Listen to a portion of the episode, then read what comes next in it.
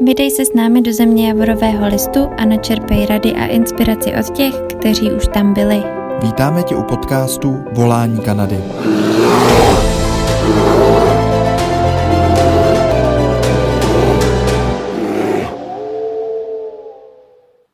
Ahoj všechny, zdravíme vás u dalšího vysílání jak do Kanady.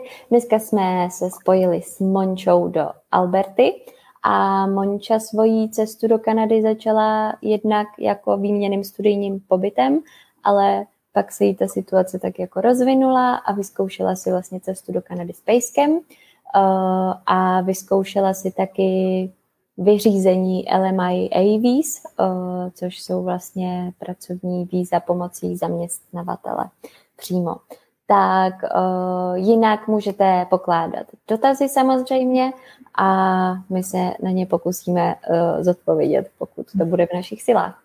Tak tě, Mončo, vítáme a moc děkujeme, že se k nám připojila takhle v tvých brzkých ranních hodinách. Jsme moc rádi za takovou možnost. A pojď nám klidně prozradit svůj příběh, co tě, čím tě přilákala Kanada, nebo proč zrovna Kanada, co jsi dělala předtím v Čechách, co jsi studovala, protože to souvisí i s tím, co v Kanadě teďka děláš, si myslím. A tak, pojď nám klidně prozradit něco o sobě. No. v Čechách jsem studovala veterinu a mendlovku a víceméně všechno se motalo kolem zvířat, takže měli jsme ovce a border collie, měli jsme štěňátka, učili jsme lidi, jak ovládat ovce pomocí psa. A to byl vlastně důvod, jak jsem se poprvé dostala do Kanady, protože jsem si pořídila jiné plemeno a úplně nám to spolu nešlo.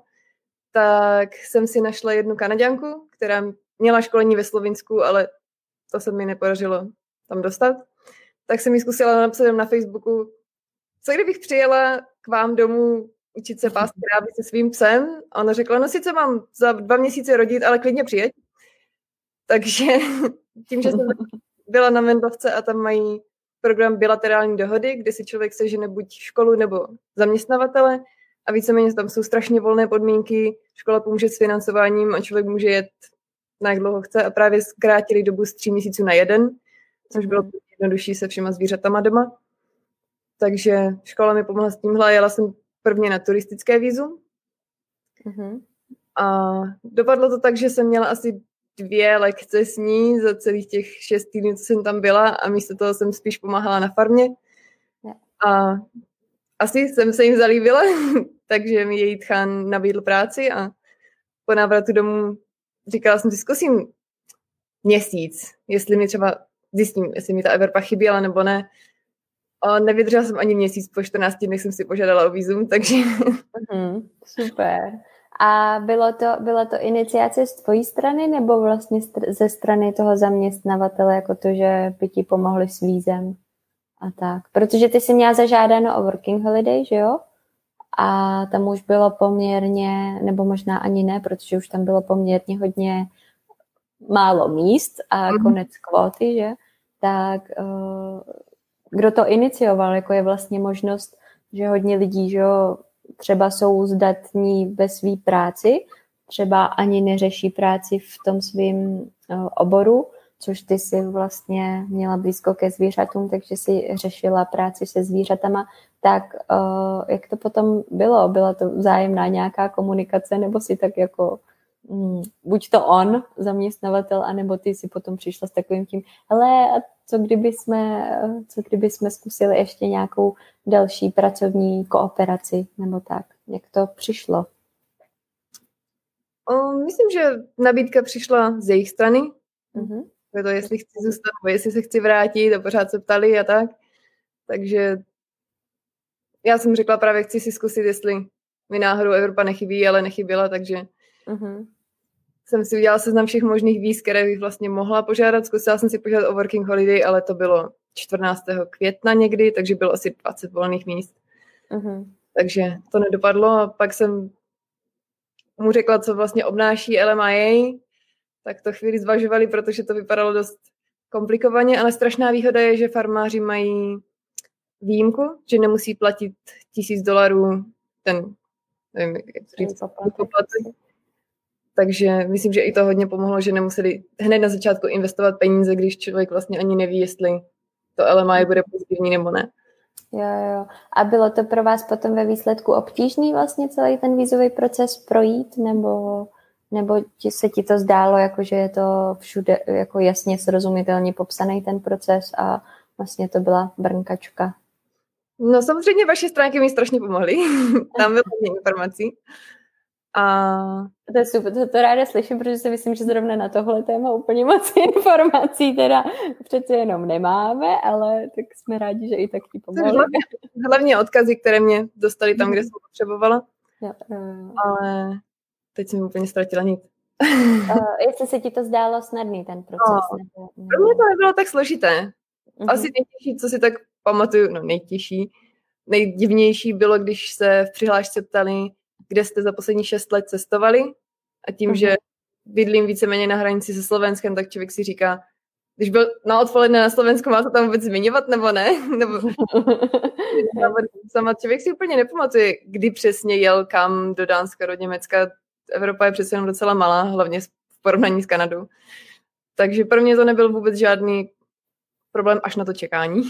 Uh-huh. A pro něho to bylo náročné v tom, že já jsem se v tom hrabala asi měsíc a pak jsem se do toho pustila, tak jsem se orientovala, ale pro něho to bylo všechno, co mu vysvětlím v mailu, takže některé věci pro ně byly těžké pochopit, ale hlavně třeba tam je povinnost někde v lokálních, řekněme, novinách musí zveřejnit inzerát. Takže se ho všichni ptali, jak to, že proč se háníš někoho za, jakože na farmu, když můžeš se tady zeptat, já nevím, kde koho. Mm-hmm. Takže to bylo pro něho takové zvláštní, že lidi se ptali, o čem to vlastně je.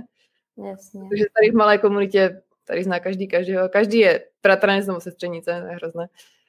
Ale další věc byla, když dal inzerát do Job Bank, tak se ozývalo strašně moc zahraničních lidí, kteří vůbec neměli žádné kvalifikace, vůbec neseděli na to, co on potřeboval, ale dostal asi 200 mailů od cizích lidí, takže vším se tím musel prohrabat, na něco třeba odpovědět nebo zvážit, nebo protože si musí zase nechat po, já nevím, kolik let si musí nechat informace o tom, že tam ty nabídky byly. Ale ozvali se jenom tři Kanaděni, protože povinnost je nejdřív vzít Kanaděna a když není žádný dostupný, tak si může požádat o někoho z zahraničí. A nikdo z nich neměl ani kvalifikaci na to, aby na tu pozici uh-huh. seděl, takže takže vlastně on, i když s tebou, jakože chtěl pracovat s tebou, tak ale v momentě, když vlastně udělá všechny tyhle kroky, takže musí udělat inzer, musí jako vyslat inzerát a zadat pracovní nabídku na jobbanku a tak, tak v momentě, kdy se mu ozve Kanaďan, který splňuje podmínky, tak on by musel přijmout toho Kanaďana?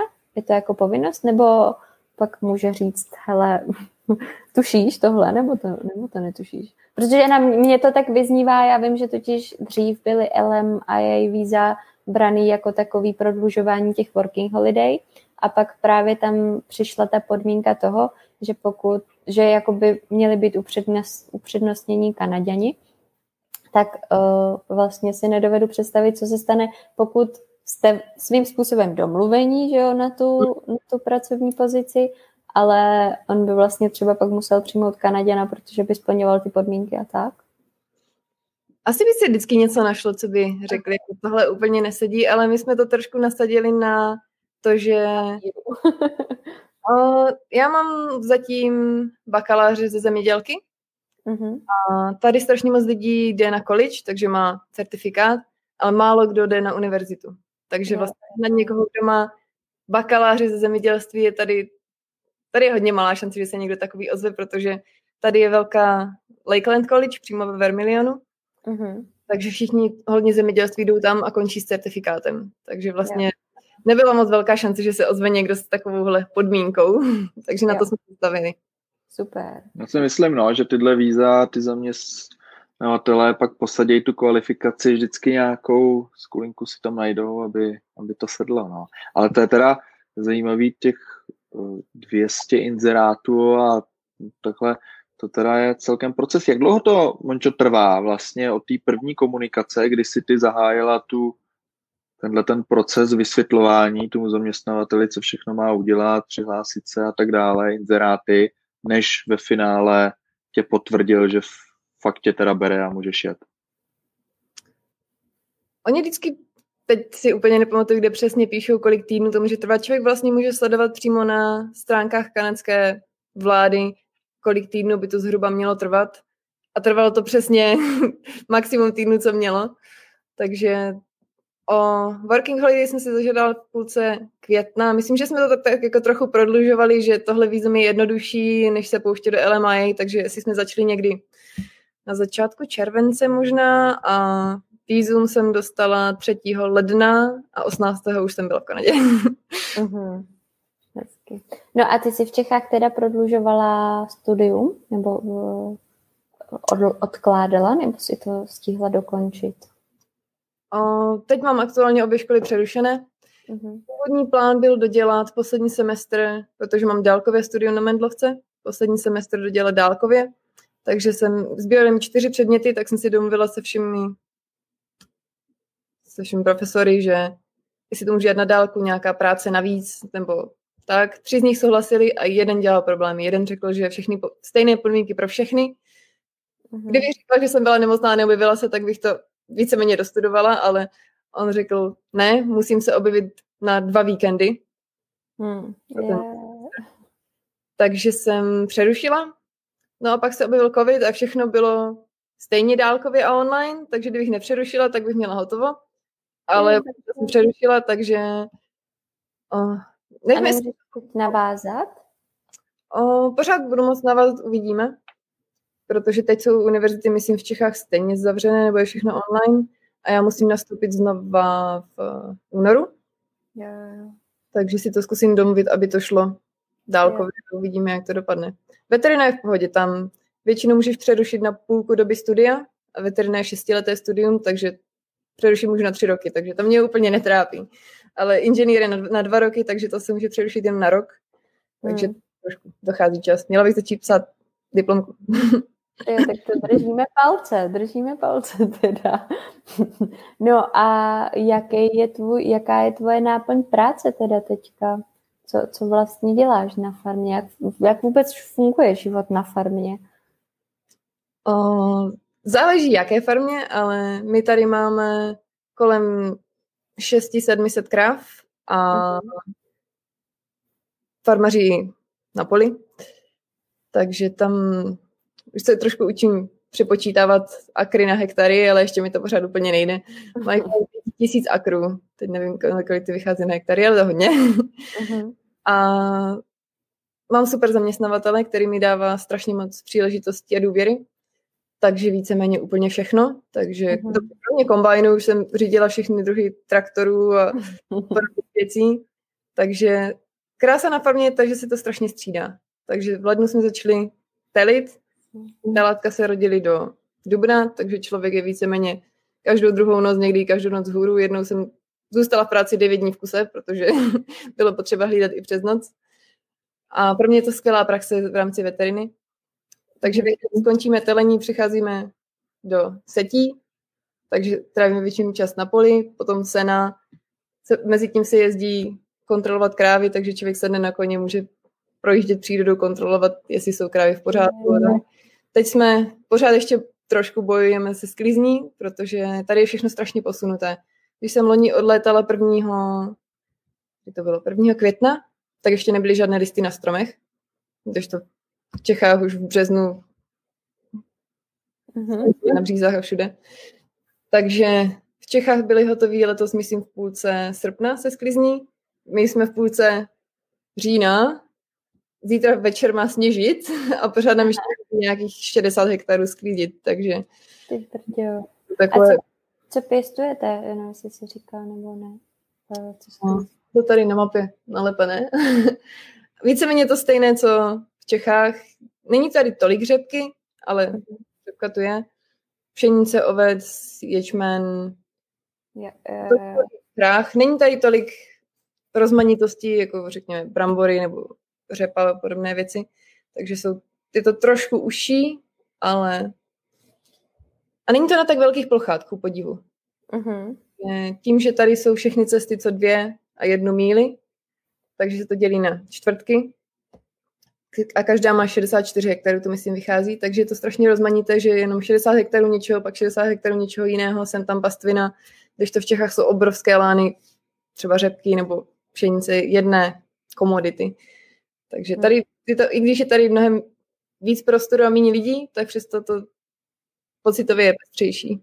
Jo, jo, super. Uh, já bych se ještě vrátila k cestování s Pejskem, protože ty si nám i posílala video, natočila si video, když si letěla do Kanady poprvé, tak si cestovala s Pejskem právě, jak už se říkala na začátku.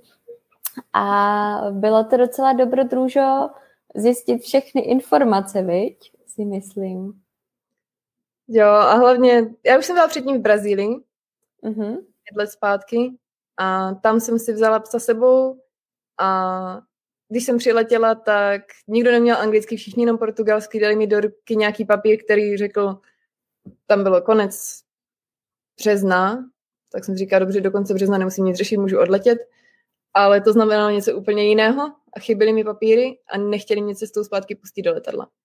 Jo. Ale to lítalo jenom jednou za týden, takže to byl docela silný zážitek, řekněme, takže tentokrát jsem byla připravena všechno si nachystat. Takže už jsem trošku věděla, do čeho jdu, tak to bylo fajn, ale nakonec třeba cestou zpátky ani žádné dokumenty vidět nechtěli, i když jsem za ně zaplatila asi 170 dolarů. Takže, yeah. No a pak je ještě docela zajímavá zkušenost, protože pak, když jsi se vracela zpátky do Kanady, eh, vlastně už tady na ten pobyt na ty LMIA víza, tak si řešila to, že tam chceš eh, svý všechny čtyři pejsky, mm-hmm. což je stále v procesu řešení a že si hledala vlastně ubytování na to, aby si tam mohla ty pejsky jako mít, je vlastně když chceš do Kanady a chceš tam vzít psa, nebo celkově i když jsi Kanaděn, to je jedno vlastně kdokoliv žijící v Kanadě s pejskem, je problém tam, jaký je tam fungování se psem, že u nás se třeba se psem, že ho smí normálně do městské dopravy uh, a tak celkově i jasně uh, do nájmu třeba může mít pro najímatel, že jo, problém s tím, když má člověk psa, ale věřím, že se dá jako najít poměrně snadno i takové jako přátelský lidi se psema, ale v Kanadě myslím, že i v některých městech třeba psi vlastně nesmějí do té hromadné dopravy a tak, tušíš, jak to tam je? O, nevím, jak ve velkých městech, ale tady tohle je vyloženě komunita farmářů a ten přístup je... Každý asi, že? přístup je hlavně trochu jiný. Mm-hmm. Mají k ním jsou až, nechci říct až takový vztah, ale ten vztah je jiný. V Evropě mi přijde, že někteří lidi hodně obětují svůj život pro život psa, když to tady mhm. to rozhodně nikdo není ochotný dělat. Spoustu lidí mi říká, proč si nekopíš nového psa tady. Málo kdo chápe, proč si chci přivést svoje. Ale ve Vermilionu lidi normálně chodí do parku se psama, takže běžně mají lidi svoje malé domácí psy, ale já jsem měla, nechci říct úplně problém, ale tím, že jsem první bydlení sehnala přímo u zaměstnavatele, protože většinou mají obytné, o, nechci říct, sklep zní divně. no jasně, tam se bydlí v těch basementech, že jo? Takže tam jsem sami nemohla. A pak jsem tím, že mě zaměstnavatel se tam se svýma spolužákama, známýma, tak jsem se jim zmínila, že zháním ubytování se psama a jeden řekl, že vlastně má, o, nevím, jak se v češtině řekne, acreage, víceméně. Uh, tady to funguje tak, že ty čtvrtky, co mají 60 hektarů, tak někdy oddělí menší třeba 5 hektarů, postaví uh-huh. ten domek a víceméně člověk může bydlet, řekněme, v přírodě. Uh-huh. řekl, že něco takového má a že je ochotný pro mě i vyměnit, protože ten dům byl strašně starý. Takže ho strhnul a víceméně ta, postavit tady nebo dovez mobile home. Uh-huh. Takže jsem se jenom zmínila, že s háním bydlení že je docela těžké pro mě sehnat ubytování stolika psy. A on řekl, co kdyby bydlela na mojem pozemku? Takže strašně je to o tom mít známé a víc v té komunitě. Není to úplně o tom, že bych dala inzerát, že hledám bydlení se psem nebo tak. A je tam víc cizinců takhle v té komunitě, nebo jsi tam jedna z mála, nebo možná i sama? Uh, nebo to i většinou, většina jako Kanaděni asi ne, předpokládám. Většina je Kanaděnů.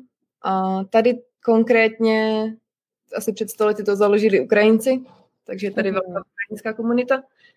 Zaměstnavatel je původem Ir, dvě nebo tři generace zpátky, ale vždycky si dělali srandu nás na farmě, protože tam jsem tam pracovala já z Čech, potom tam byla holka z Ontária a Ogar z uh, Ameriky mm-hmm.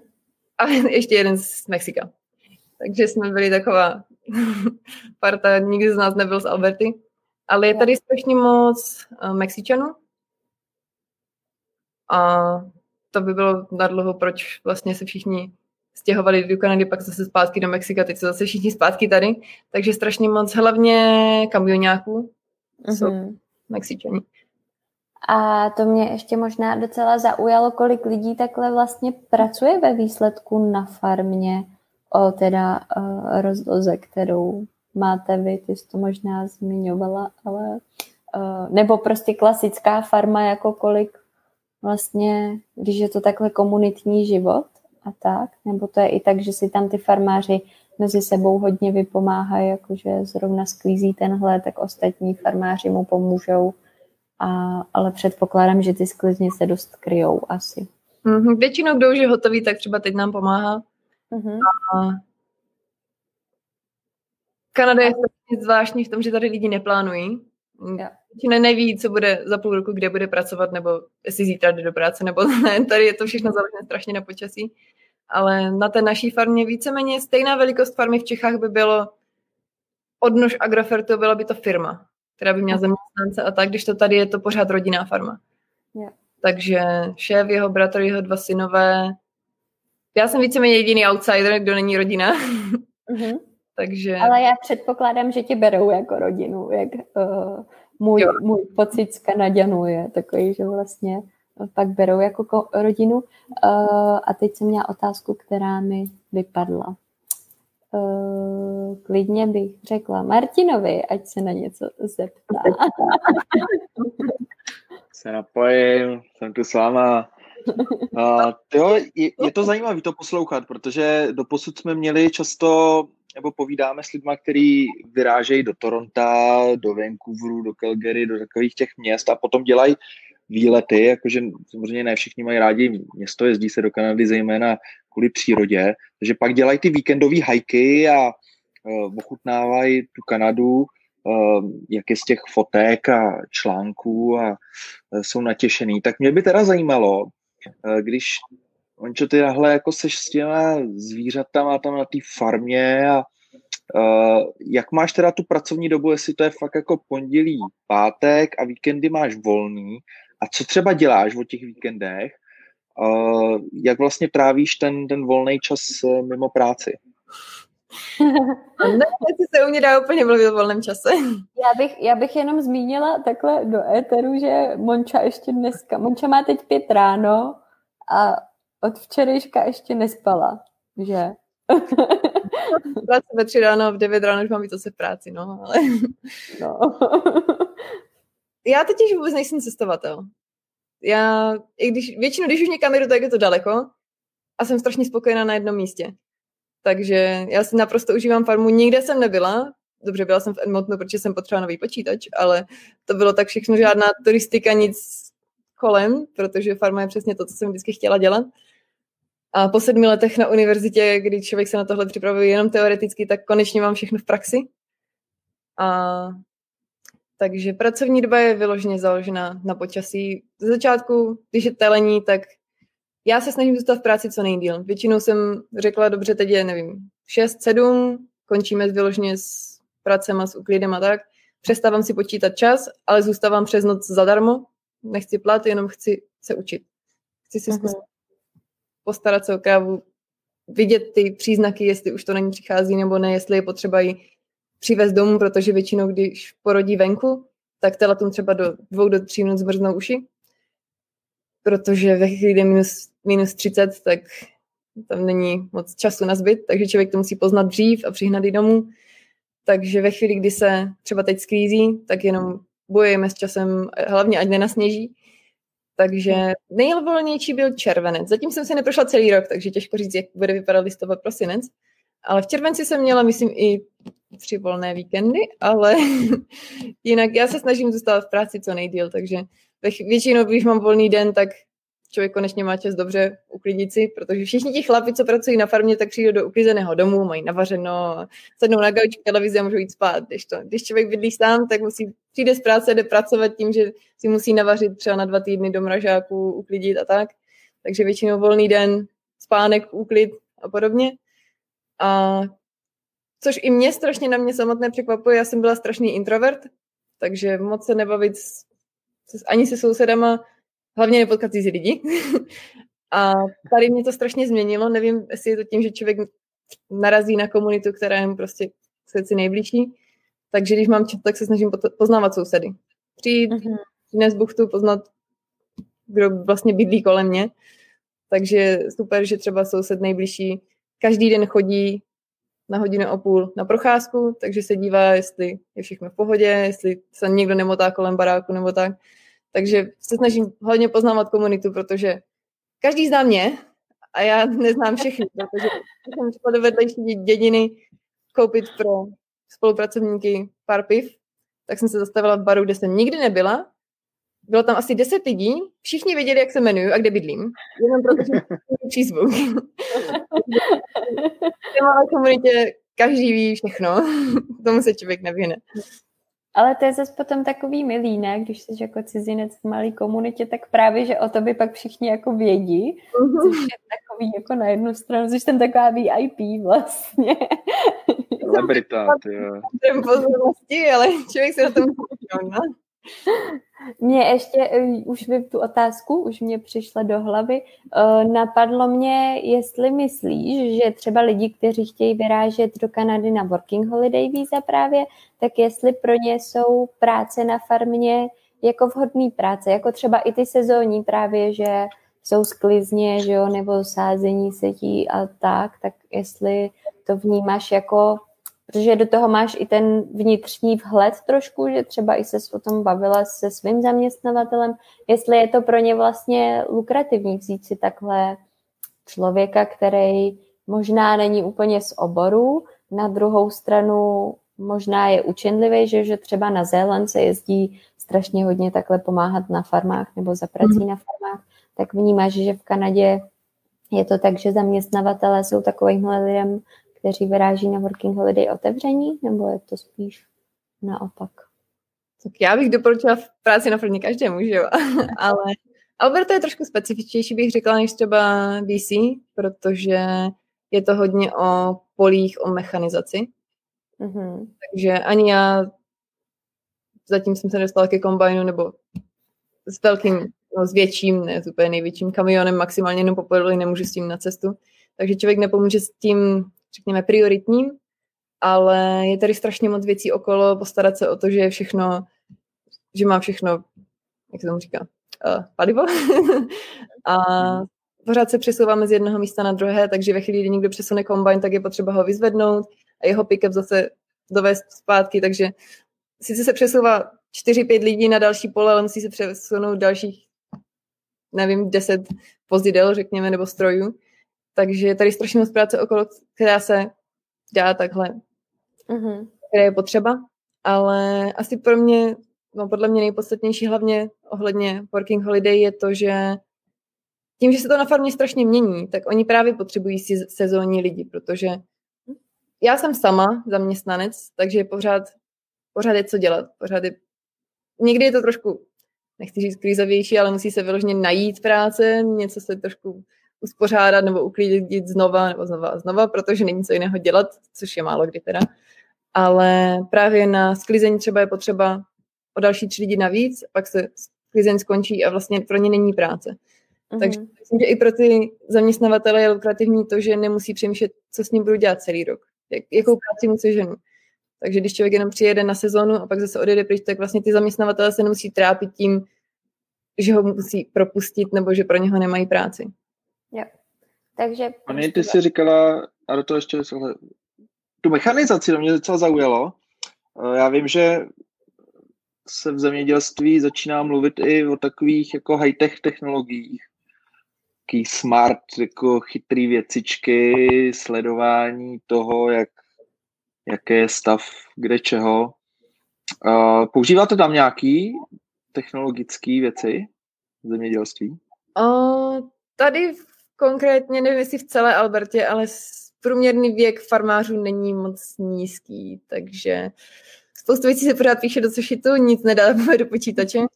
Ale, oh, okay.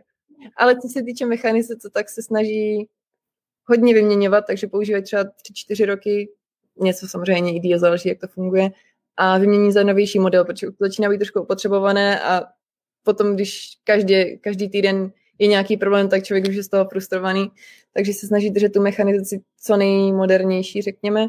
Takže běžně GPS, automatické řízení, kdy jenom třeba zrovna dneska jsem strávila 12 hodin na traktoru, takže nastavíš si linii a potom člověk jenom navede traktor na linii, zmáčkne pedál a traktor se řídí sám až na konec pole. Takže... A co děláš? Ty koukáš, jak jede, nebo je tam něco ještě? Víceméně. Samozřejmě musíš kontrolovat, jak je prudký svah, řadit a podobně, ale nemusíš si hlídat to, jestli je tam třeba přesah, nebo jestli nevynecháváš po straně, nebo tak. Hmm. Takže... Já, to já jsem si vždycky myslela, že já jsem si vždycky myslela, že ty lidi umějí řídit tak rovně, když jako potom člověk vidí vlastně ty linie na těch polích, ne? Tak já jsem si myslela, že jsou fakt lidi tak šikovní, že umějí řídit rovně. Když první linie povede, tak pak už to vypadá hezky. Horší, když ta první nepovede. Hmm. A dokážeš srovnat uh, takhle to zemědělství v Čechách a v Kanadě? Já si příležitost nahlídnout do Čech, nebo máš nějaký zprávy, jak, jak to tam je jako rozdíly? Nebo? Uh, přímo na farmě, hlavně co se týče rostliny, jsem v Čechách nebyla, neměla jsem žádnou velkou praxi, ale asi pro mě největší rozdíl je v obchodování. V tom, že tady hodně řeší burzu, každý se v ní tak trochu vyzná, nebo aspoň platí někoho, kdo se v ní vyzná, takže musí počítat s tím, kolik mají sil, kolik mají prostoru pro tu sklizeň, takže co kdy musí prodat, kolik za to dostanou peněz, když to chvíli podrží a tak podobně. Takže přijde mi, že v Čechách, ne, že bych se tam úplně vyznala, ale přijde mi, že je to trochu blíž tomu koncovému, řekněme, spotřebiteli. Tady jde většina hmm. do jedné, dvou obrovských firm, které se starají i o hnojiva a podobně. Ti to naloží na vlaky a ty jedou do přístavu, což v Čechách se úplně tolik neděje. Mm-hmm. Ty jo, Hezký, hezký. Díky za to, to je zajímavý. Mhm. No, uh, tak uh, co plány na, co tě nám, láká tě dál zůstávat v Kanadě, nebo návrat do Čech, uh, myslíš si, že tak jako najdeš spíš to štěstí ještě chvíli v Kanadě, nebo jak, jak se tě honějí myšlenky? No, nevím, jestli bych to měla říkat na ještě jsem to neprobírala s rodičema. Tady strašně spokojená. A i, i poprvé, co jsem odletěla, tak když jsem odletala po dvou měsících z Brazílie, bylo to nádherné místo, měli dům na pláži, člověk měl pět kilometrů pláže jenom sám pro sebe, maximálně s želvama. A taky to byla farma, bylo to u veterináře, takže víceméně podobná situace, ale prostě jsem odjela a neměla jsem úplně potřebu se vracet. Jakože bylo by to fajn přijet na návštěvu na dovolenou, ale nebyl tam takový ten pocit, ale tady je to fakt jak druhá rodina, takže když jsem poprvé odjížděla, tak jsem let z Edmontonu do Calgary probračela úplně celý. Takže se, a nevydržela jsem dlouho v Čechách, abych se nechtěla vrátit zpátky. Takže cítím se tady víc doma než v Čechách. Mm-hmm. Takže... To nejsi, nejsi první ani poslední, si myslím, že jako už nám to řada lidí takhle, takhle řekla. Hezky. Tak vím, jaké jsou podmínky, kdyby si chtěla zažádat o trvalé bydliště. Mm-hmm. Takže a kdy ti končí takhle ty LMIA víza? Jak, to, na jak dlouho se to řeší? Výhoda LMIA oproti Working Holiday je, že je až na dva roky. Uh-huh. Oni teda sami tvrdí, že sami určí a případně to můžou zkrátit, když chcou, ale dali nám to plně na dva roky, takže mi to končí v lednu 2022. Uh-huh. Ty jo, tak to máš ještě kus času rok a něco. Takže právě výhoda toho, že když člověk jde přes uh, Express Entry, tak musí být buď nějaká praxe z nějakého zaměstnání, což já nemám vůbec, protože jsem celou dobu strávila na škole, takže vlastně do žádného toho programu se nehodím. Jediný program, který by se mi hodil, je to, že mám 12 měsíců odpracovaných v Kanadě, takže je takové... Člověk se cítí docela pohodově, když ví, že má 12 měsíců hotových a ještě další 12 měsíců má často řešit a nemusí se trápit tím, co budu dělat, přesně mi to vychází na den. Jo, bezva. No, tak jo, máme nějaký dotazy, Martine? Z... Eh, nemáme dotazy, ale oni třeba napadají později, tenhle stream bude vyset jednak na stránce Jak do Kanady a pak uh, někdo poslouchá v podcastech. A já nevím, eh, jak jsme probírali ty pejsky ještě, mm-hmm. uh, tak máme na cestě, ne? Nějaký, nebo nemáme na cestě, ale možná by mohli být na cestě. Na Teď je to strašně komplikované. Všechny aerolinky změnily podmínky, obvolávala jsem jich asi šest a některé neberou teď vůbec, některé berou menší přepravky, některé berou menší psy váhově. Nejlepší je, teď nevím, jak se to jmenuje, KLM, Dánská. Mm-hmm. Tam má úžasné... Uh, KLM je nizozemská? Jo. Uh, KLM... Nebo ne? Není to Dánská?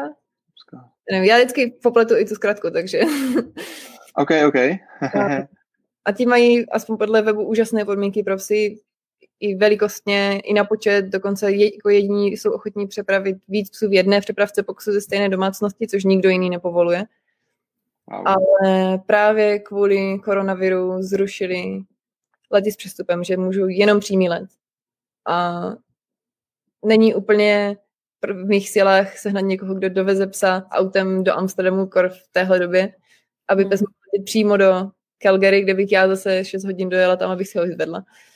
Takže i když jsem nabídku měla, tak navíc mu zrušili let, všechno se přesunulo. Takže protože je strašný rozdíl ten, že ve chvíli, kdy člověk pošle psa s někým, tak to vychází kolem 250 dolarů. Pokud se pošlu komerčně, to znamená, že nějaká firma, znám v Čechách člověka, který je opravdu spolehlivý, mám už od něho přepravku, takže bych mu věřila, že ten si přímo přijede pro psa, vyzvedne, zařídí všechno papírování, člověk se nemusí vůbec ničím trápit, doveze ho do Amsterdamu, posadí ho na, na letadlo a pošle ho, ale místo 250 dolarů člověk zaplatí 3500 hmm. za jednoho psa. Takže asi tak bohužel v téhle době skončím, ale takže potom na pronajmout si letadlo pro pejsky vlastně. Můj plán byl přijet na sestřinu svatbu, vyzvednout si psy, letět s nima zpátky, ale i svatbu se musela sledovat online, takže... Hmm. Jasný. Teď ta doba je trošku složitější v rámci koronaviru, ale i tak eh, pošlem výzvu všem, kdo sledují, kdo se chystají prostě do Kanady, eh, ideálně teda destinace Calgary, a ono teď aktuálně to může být tak, že třeba to změní ty aerolinky a udělají tam nějaký, nějaký lepší, lepší podmínky, ale kdo teda poletí do, do Calgary eh, v následujících eh, měsících, listopad, prostinec, leden, únor, březen, uvidíme, jak to dál půjde, tak dejte zprávu, buď nám přímo, jak do Kanady, no, přepošle Monče, nebo, nebo přímo uh, bude bude vytvořená stránka k tomuhle podcastu a tam když tak dáme kontakt přímo na Monču a můžete se spojit a uh, třeba, třeba se to nějak povede, štěstíčko se oblí. Najde. My bychom ti to moc přáli, aby si měla takhle aspoň ty svý čtyřnohý parťáky všechny u sebe. Děkuji. No. no a jinak uh, já myslím, že jsme obsáhli spoustu zajímavých informací pro mě minimálně teda, protože jsem si třeba práci na farmě neuměla, nebo neumím si představit, co všechno to obnáší. A myslím, že by mě to moc bavilo, teda ačkoliv to není eh, něco, co, čemu bych rozuměla, tak myslím, že bych uh, si to pěkně užila. No a asi se můžeme pomalu rozloučit. Nevím, jestli Marti nemáš ještě nějaký dotaz, nebo jestli ti něco napadá já už jsem, to tady hodili jsme výzvu na, na pejsky, a, tak to se, se možná povede a ty informace k té farmě, to bylo nesmírně obohacující. No. Vždycky je zajímavý sledovat to, že už se dostáváme postupně skrz tu tunu těch informací i k takovým jako specifickým oborům, zájmům, každý prostě tu Kanadu pak začne vnímat jinak a Eh, je to hezky sledovat, no. Každý příběh je originální a díky moc, Mony, za sdílení eh, tvýho, protože věřím, že je tady spousta dalších Čechů, na Slováků, který poslechnou a inspirují se tímhle tím a přinese jim to spoustu, taky spoustu zkratek, pak nebudou muset tak dlouho lovit a, najdou si tu svoji, svoji cestičku. Takže díky moc, Moni. A Jste všichni v držíme palce. zdraví a koronáč na vás ne, neskočí, až vám to tam všechno frčí, jak má. A moc děkujeme za sdílení. Děkuji za pozvání. tak jo, mějte se krásně. Ahoj. Tak jo, mějte se taky pěkně moc. Čauky.